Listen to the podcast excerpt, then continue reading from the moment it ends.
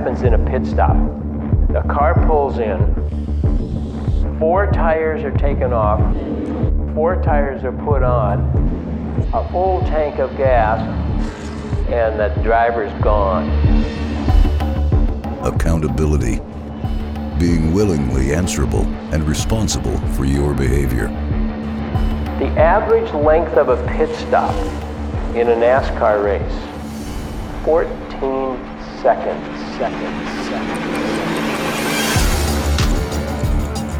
Accountability is everywhere.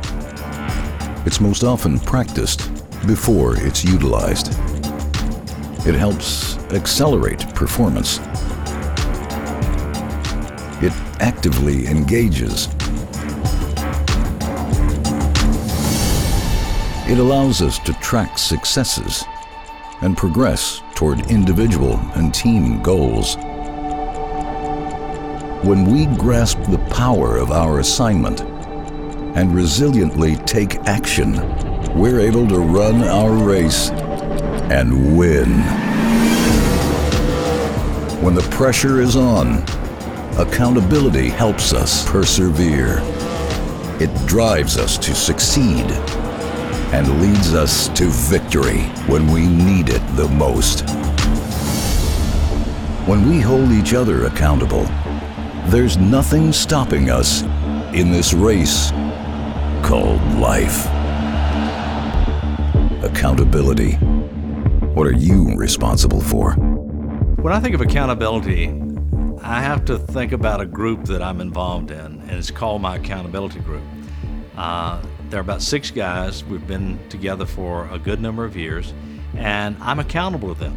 Uh, they ask me hard questions at times, and I ask them hard questions. And the last question we'll ask each other is, have you lied to me? You know, it's important to be accountable. Uh, I'm accountable to my wife. I'm accountable to my family. Uh, I'm accountable to a board of directors. Accountability is an important quality because it helps me grow. It helps me have healthy relationships. I don't want to be a lone wolf out here. I want to be accountable for what I do. Now, it's important for all of us to realize this. Every one of us, whether you're a follower of Christ or not, are really accountable to God because there are no secrets. There uh, are no hidden activities. He sees and knows it all. And I don't have to live in fear over that because He loves me, and He loves me with an everlasting love. He has nothing but the best in interest for me. So that's okay. It's okay to be accountable. It's an important quality. And if you're going to advance in your career, I want to suggest that accountability is really a very, very important principle because if you don't have it, you start operating in secrecy, and you compromise integrity. I want, at the bottom of the chart, I want to be known as a person of integrity. I, I don't want secrets. I want to live openly, and in order for me to do that, I have to be accountable. In Hebrews chapter ten, we read these words, "And let us consider how we may spur one another on toward love and good deeds, not giving up meeting together." In other words, an accountability group. Now, that can be called church, but accountability is vitally important, and I want to encourage you to live with accountability.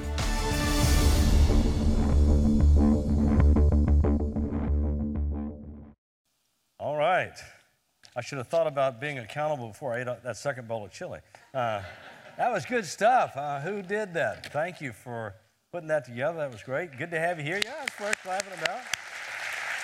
I mean, that's pretty good to be able to go to work and whatever you do and then come here and eat and then uh, get fed spiritually too. Hope everybody's had a good day.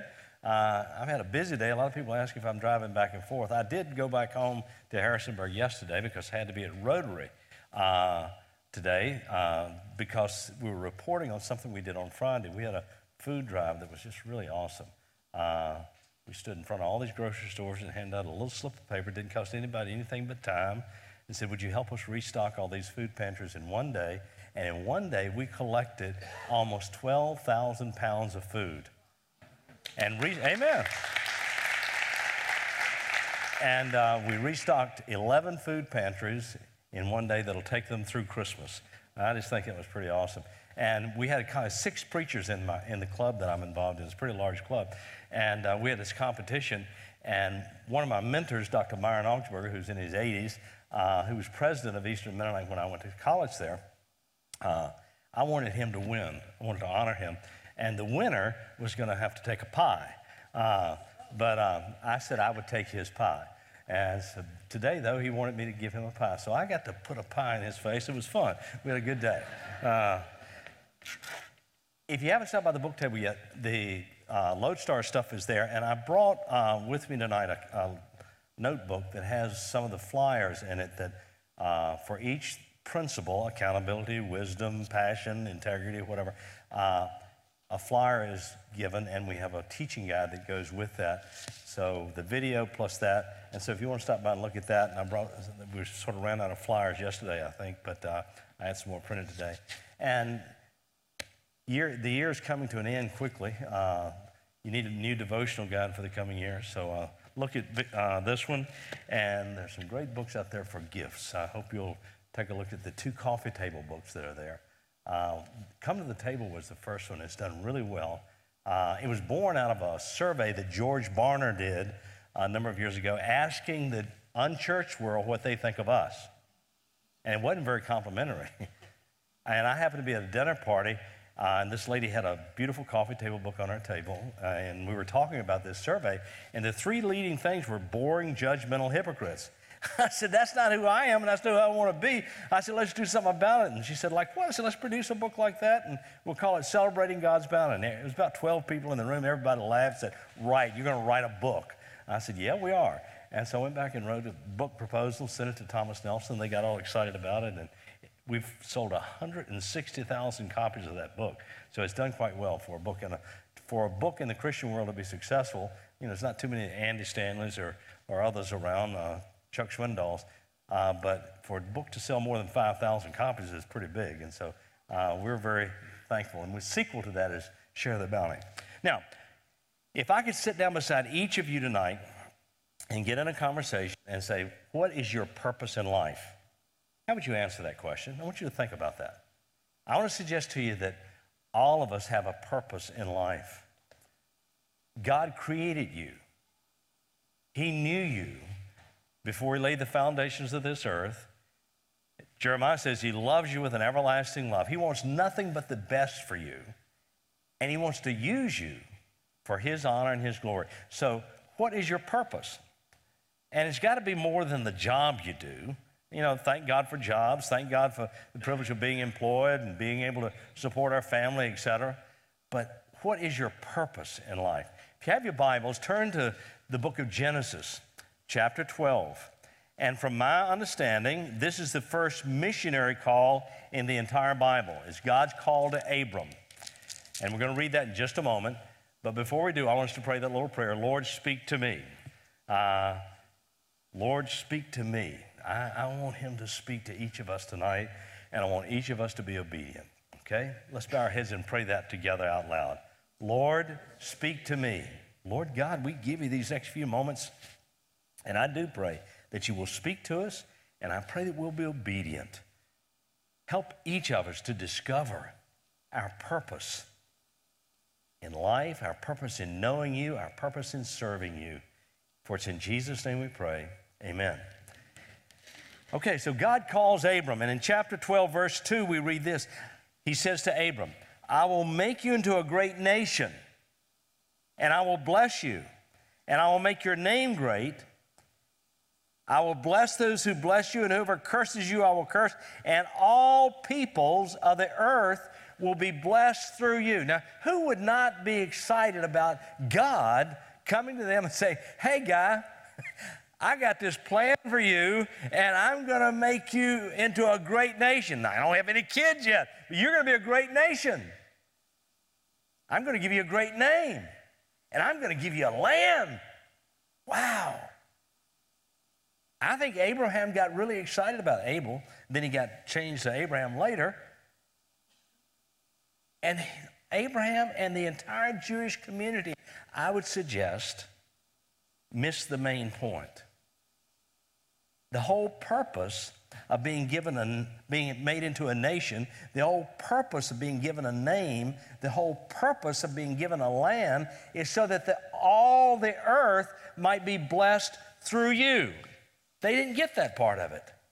It became sort of selfish pride that, hey, I am special. I am pretty neat guy.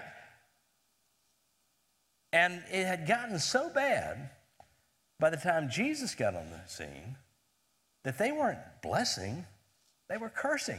I mean, if you were a Gentile, like most of us, you were excluded. And then if you had the misfortune of being a half-breed Samaritan, you were doubly cursed. You remember the story when Jesus went, he said, I must need go through Samaria? They didn't go through Samaria. They went around Samaria. The Samaritans were the untouchable. It was so bad. You're talking about prejudice. If you're walking down the road this way, and I'm a Samaritan and a Jew's over here, and my shadow falls on the Jew, he goes home and bathes. I mean, you're talking about prejudice. It was bad. They hated them. You say, Steve, what does that have to do with me? Turn over to Galatians chapter three. Galatians chapter three. You can read verses um, seven through fourteen later. I'm just going to read verse fourteen to you. He redeemed us, the Gentiles, in order that the blessing given to Abraham. Now, what blessing did God give Abraham? Make you into a great nation, give you a great name, give you a land, so that all nations of the earth might be blessed. He redeemed us so that the blessing of Abraham might come to the Gentiles through Christ, so that by faith we might receive the promise of the Spirit. Now, let me unpackage that for you in a life experience that I had several years ago. I was playing golf with two friends of mine up in Lancaster, Pennsylvania, and they were much older than me. This was about fifteen years ago. They're both with the Lord now. One was named Iron, the other was named Ralph, and we were playing what they call this old man's course. It was pretty open. And uh, so we were walking that day, and this guy playing by himself catches up to us. And so, like you do on a golf course sometimes, you say, would you like to join us and make a foursome? He said, yeah, I will. And so we introduced ourselves around, I, Ralph, Steve, Abe. Well, I have a series of questions. I like to talk to people and get to know people. And so you can't just stand around on a golf course and talk. So we're, after a little while, we're walking along. He and I happen to be together. And I said, Abe, are you originally from Lancaster? So I lived here all my life. And I talked to him a little bit about his family and stuff. So we, we got separated. And so a little while later, I said, uh, Abe, what kind of work do you do? He said, I'm retired. I said, what'd you do before you retired? He said, I ran a clothing store. Now, I know you're not supposed to stereotype people, but I thought, Abe, Abraham, clothing store, he's probably Jewish. um, so anyway, after a while, I said, Abe, can I ask you a personal question? He said, yeah. And I said, uh, do you attend church anywhere?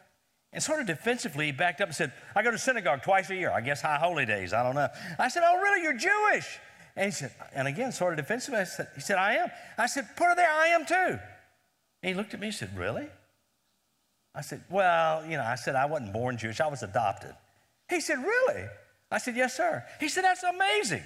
I said, yes, the most amazing thing ever happened to me. And he said, what was the name of the family that adopted you? I said, actually, it wasn't family. He never got married. He was single. What? I said, yes, sir. He said, that is really amazing. I said, yeah, it really is. I said, it's the most amazing. He just took me in, Abe, and changed my life. Treat me like I was one of his. He said, what was his name?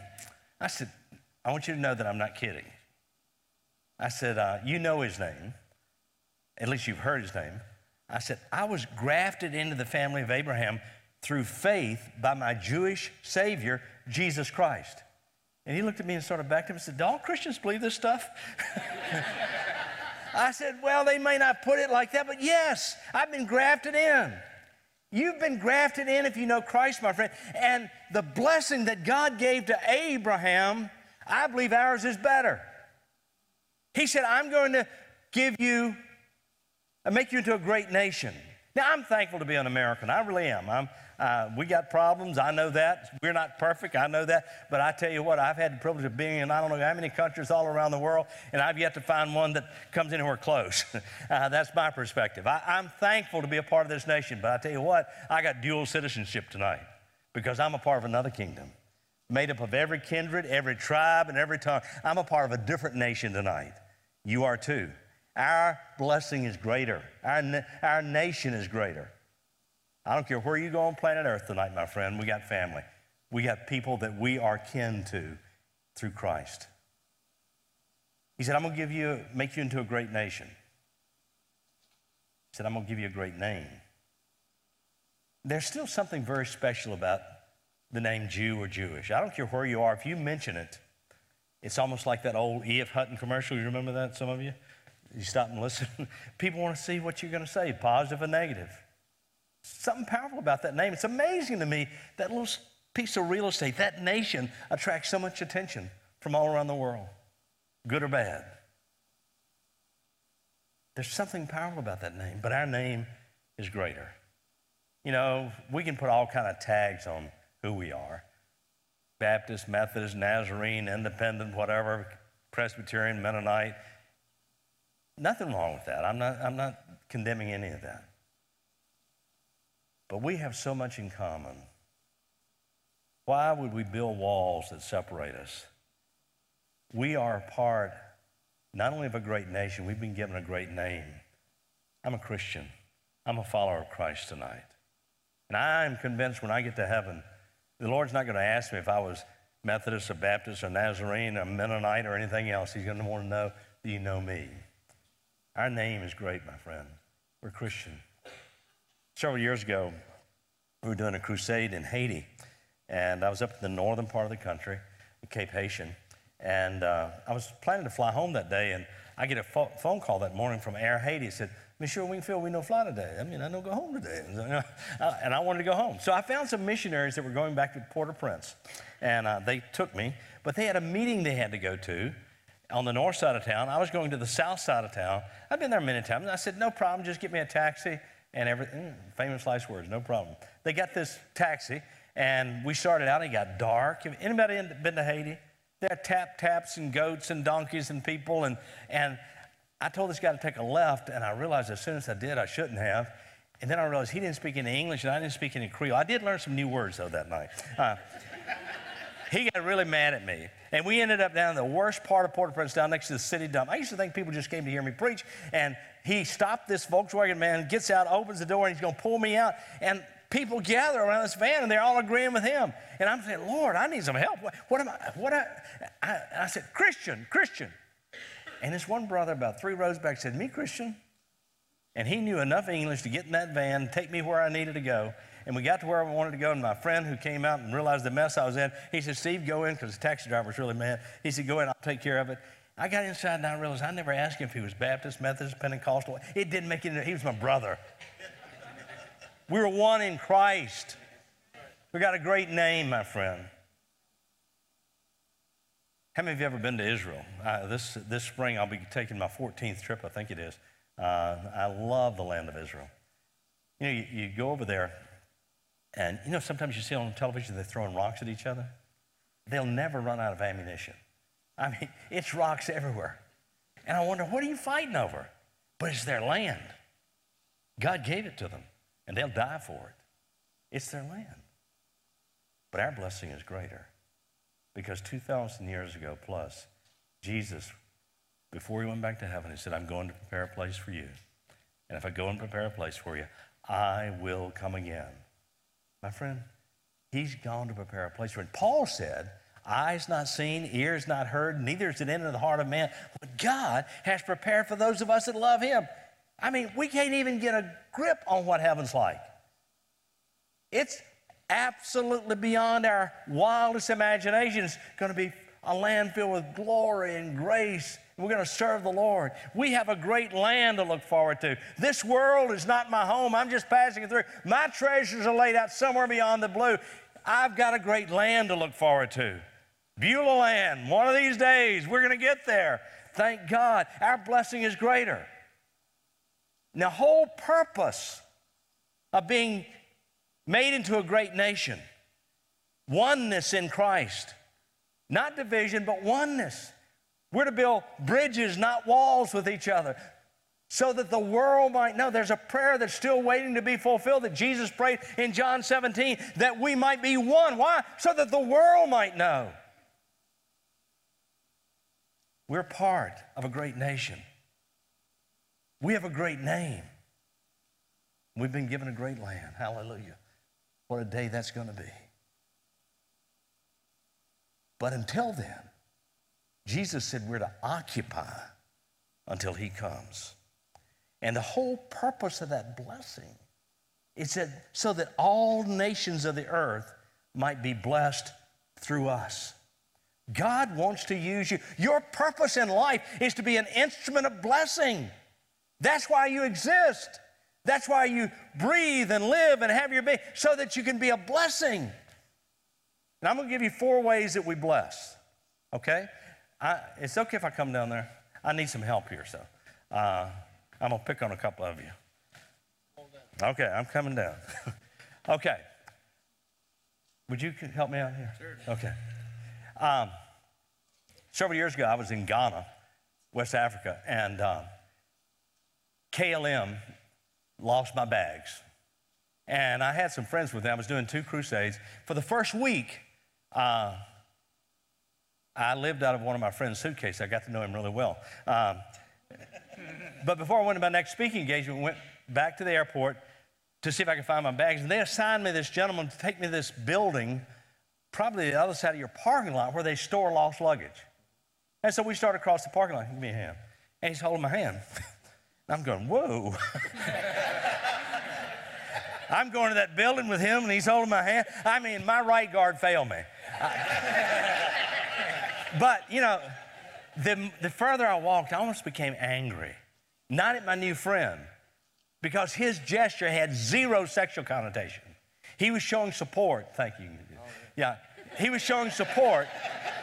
He was showing support to somebody who was away from home and that needed a friend. One of the ways that we bless is through meaningful touch. Now, I'm not talking about anything sensual, but I'm saying touch is important. And if you don't believe I'm right, you go to any nursing home and see how people just long to be touched. My mom and dad were married for sixty-seven years before my dad died. And I remember visiting my mom several, well, maybe a month after my dad had died. And I asked her, Mom, what do you miss most about Dad? And big old tears ran down her cheek. She said, I miss his touch.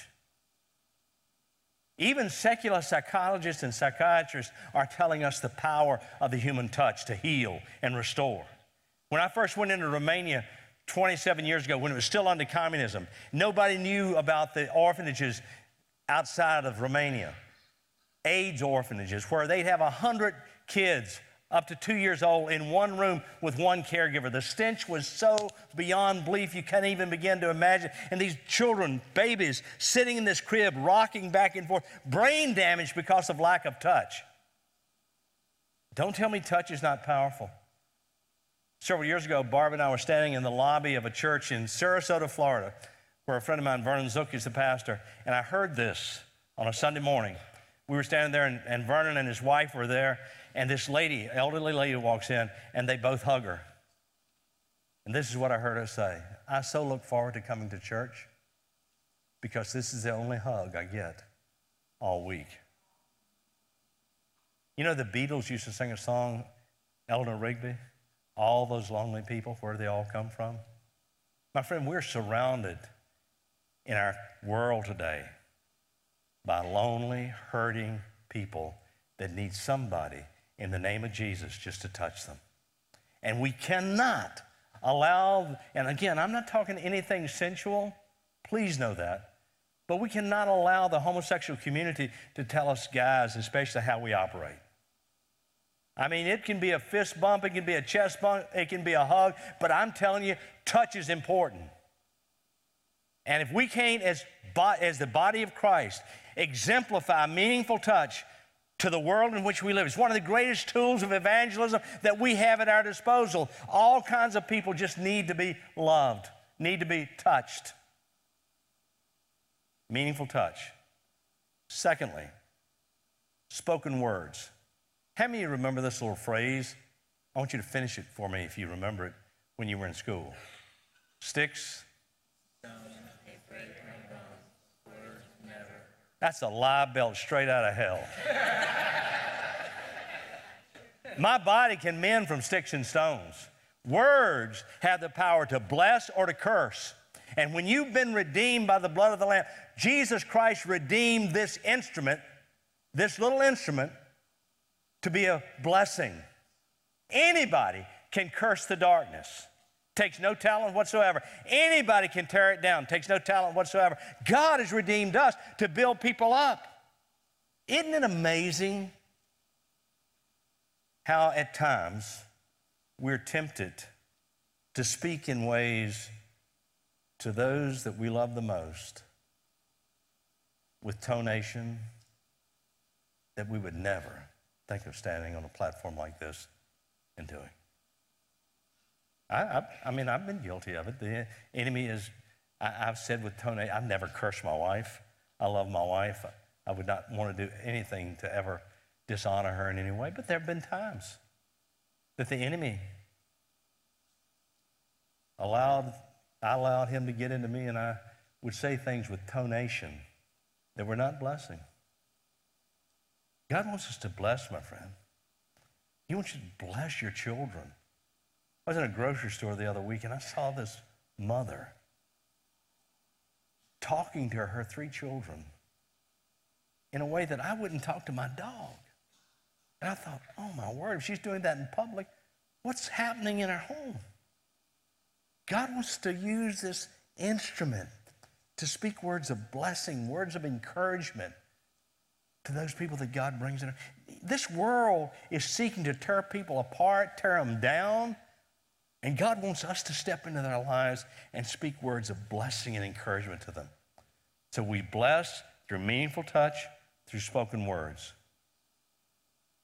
Thirdly, I pray that God will give all of us the eyes of Jesus. Not just to see who a person is, but to look beyond who they are to who they can be in Christ. That's the kind of eyes that I want. You know, my dad was a pastor, and um, I'm the youngest of seven kids, and there's ten years difference between me and my next brother, which means my mom said I wasn't planned, but I was always wanted. Uh, uh, but by the time I was about eight years of age, my, not only was my dad a pastor, all my brothers were either in ministry or away at school preparing to go into ministry. And so the natural question, wherever I'd go, somebody pat me on the head and say, oh, you're going to be on one of the preaching Wingfields. And I, I can remember, I shudder at this, crazy, but at twelve years of age, I literally said, you leave me alone, I ain't doing it. Uh, as a result of that, I began to run from God. We lived on the eastern shore of Virginia, just across the bay at Anancock. And the only reason I was in church on Sundays is because my dad was a preacher. I didn't want to be there. And as soon as that benediction was, I was, at, I was out. Can I pick on you a minute? Come here. There were two guys in my church, Howard Smith and Ray Hunley. They, they were crabbers. Successful, didn't have a lot of education, but I tell you, they loved Jesus. And more than one Sunday, old Howard, can I, can I hug you a little bit? Old Howard come up to me and grabbed me and pulled me up and said, that old Eastern Shore Brook said, boy, I want you to know I'm just a praying for you. God, thank you, man. You know, so often I hear these kind of remarks. What's this piercing all about? What's all tattoos all about? Now, you may not like it, but look beyond that. God wants us to come and speak into a person's life and love them and represent Jesus to them. I mean, several years ago, I, I saw this girl. She had two sleeves here. I, they look pretty neat. Uh, but anyway, uh, I led this guy to Christ, Kelsey. He had a sleeve. And, I mean, this was new at our church. This was probably twenty years ago. I led him to Christ, and, and then I went to Romania. And I come back, and he's working on one over here, but he can lead you to Jesus on this one. I mean, he's got the whole plan of salvation on this sleeve. That's pretty awesome. That may not be what I want to do. I'll show you that. No. Uh, but it's okay. That's, look beyond that. It's just stuff. My dad taught me a lot about that. When I was, I didn't know this until my dad's funeral. Because this barber in Amherst, Virginia, where my dad was the pastor, my dad later, later led him to Christ, and he became a Methodist preacher. And at my dad's funeral, he came to me and said, Did you ever know about that mohawk I gave you? Oh, well, yeah, I know you gave me a mohawk. He said, no, the, that I called your dad. I said, what? I went to the barbershop and I said, uh, I want a mohawk. He said, well, okay. He put the thing on me and said, uh, I was twelve. And uh, this is before anybody had those kind of things. And uh, uh, he said, I got to run to the bathroom a minute. And when he comes back, he calls my dad. I didn't know that. And he said, Reverend Wingfield, Steve's down here and wants a mohawk. My dad said, what's that? He said, just one strip of hair right down the center. He said, what should I do? He said, I'll go and give it to him. He won't want but one. And, uh, and so I come home. I'm expecting a fight. And I, my mom, dad, neither one of them said anything. Finally, I said, hey, you like my haircut? Well, I don't, but it's up to you. It's your hair.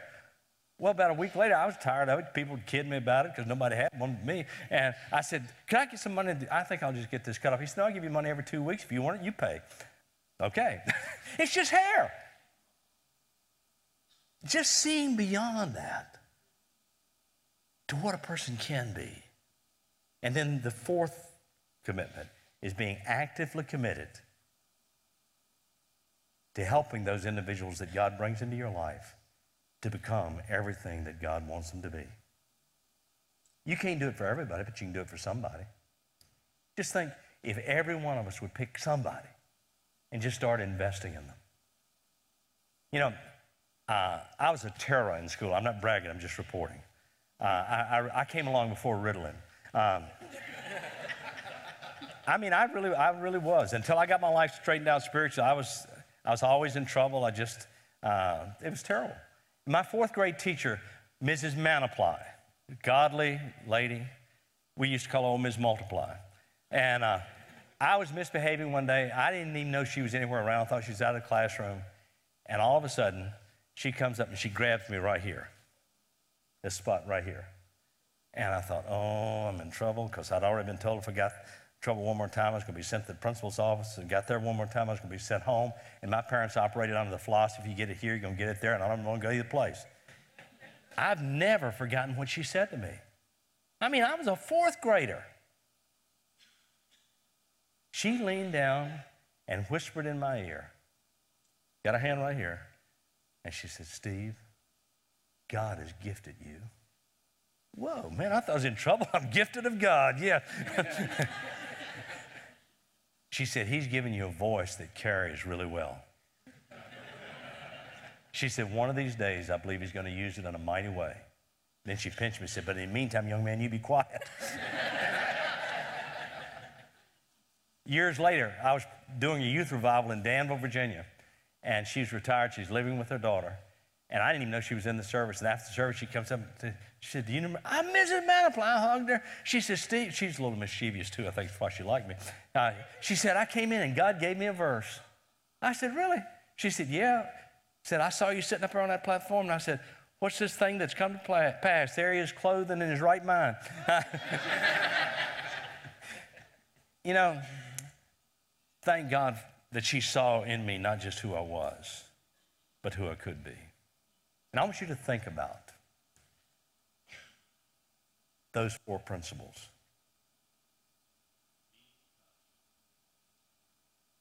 Spoken words.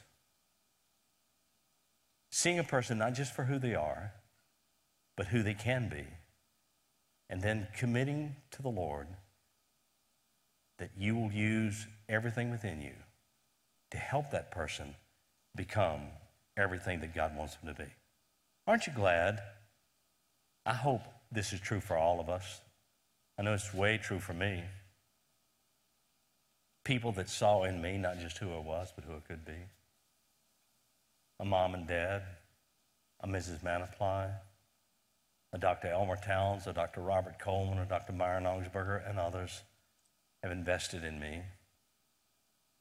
And I'm who I am today because of their investment. You know, every one of us could go home tonight and take an apple and cut that apple open and count the seeds in the apple. We all can do that. But only God can count the apples in a seed. God wants to use you to invest in some of those seeds, and you have no clue where they may end up. How do we eat an elephant? One bite at a time. How do you tackle a forest? One tree at a time. How do we change America? One person at a time. How do we grow Salem Fields Church? One person at a time. Just think what would happen if every one of us would invest in one person and rescue them from where they are and help them get to where they need to be. Oh, that's the kind of legacy that I want. I close with this. Gay and I are both graduates of Eastern Mennonite College. And when I was in seminary, uh, I went to seminary a little late. I had a, a year of seminary, and then I pastored in Roanoke for eight years, uh, knowing that God had called me to be an evangelist, but I wanted to have some pastoral experience. And after I was there, I thought I was only going to be there two years and then go to seminary, but I ended up staying eight. And then I worked for another evangelist for three years, and then I went back and finished my seminary. So it was almost like a sabbatical for me. Uh, I was so blessed to, to be there. I'll never forget, on a Sunday night, I received a phone call from a dear friend of mine that used to travel with me and sing, Barry Hummel. Yeah, and I was talking about him earlier this afternoon, this evening before service. And he said, "Did you hear that the administration building had burned at Eastern Mennonite?" I said, "No." He said, "Yeah, it was a total loss." And I couldn't help but wonder what that campus would look like without that central building. It was a beautiful old historic building. Well, maybe a month uh, went by, and I was asked to speak at a missions conference at a Mennonite church in Ohio. I wish I'd saved it, uh, but they had a bulletin insert that day. Can I borrow your paper? It was, it was you know, just about this size. It was uh, inside the, the program, and uh, I, it, it, I guess they had met and said they were going to do demolition and, and clean up, and they were asking volunteers to come to Harrisonburg to help with the demolition and cleanup. And these words were printed on that announcement: no experience necessary. I mean, if you can breathe, you're physically able, there's something you can do. Well, a couple months went by, maybe three or four months, six months, I don't remember, but I was speaking at a revival in Roanoke, Virginia, and I borrowed, I had flown in from Chicago, and I borrowed a car on Saturday and drove up to Harrisonburg just to see the campus. And they are building the new building. Steel's in place, bricks being laid, and there's a chain link fence around the whole place. And every few feet, there's a sign that says, "Authorized personnel only." What made the difference? See, anybody can tear it down. That takes no talent whatsoever. Anybody can do that. But when they started to build, it was authorized personnel only. They wanted people who knew what they were doing, were qualified, so that the building would be done correctly. If you know Christ in a personal way, my friend, you are authorized. That's why you've been redeemed. And your purpose in life, regardless of what your job is, your purpose in life is to represent him well wherever you go, in whatever you do, and whatever you say. He wants us to speak words of blessing. He wants us to touch people in the name of Christ. He wants us to see people not just for who they are, but who they can be. And then he wants us to be actively committed to fulfilling our purpose. Would you stand with me for prayer? Lord God, I thank you for every person here tonight, for the privilege of being here. And I pray that, uh, as we prayed earlier, that you would continue to speak to us, and that we would commit that we will be men and women who will operate with meaningful touch, spoken words of blessing, seeing people the way you see them, not just for who they are, but who they can be, and then actively committing ourselves to being a part of that mission. With our heads bowed and eyes closed, here's the invitation tonight. Now, if if God's convicted you for something and you've been cursing rather than blessing, and you want to come and, and lay that here, that's fine. If you're here and you've never committed your life to Christ, You're not a part of that nation. I don't want you to leave here tonight without knowing him. But primarily, I've spoken to all of us who are a part of that nation. And if God has laid somebody on your heart that you feel like that's one of your purposes in life, as the worship team leads us, I just want you to get out of your seat, even if it fills up up here. Fill, I don't, I don't care. If God has spoken to you, I want you to come and just, before the Lord, pray for that individual and ask God to use you to reach them for Jesus. You be obedient to whatever God asks you to do.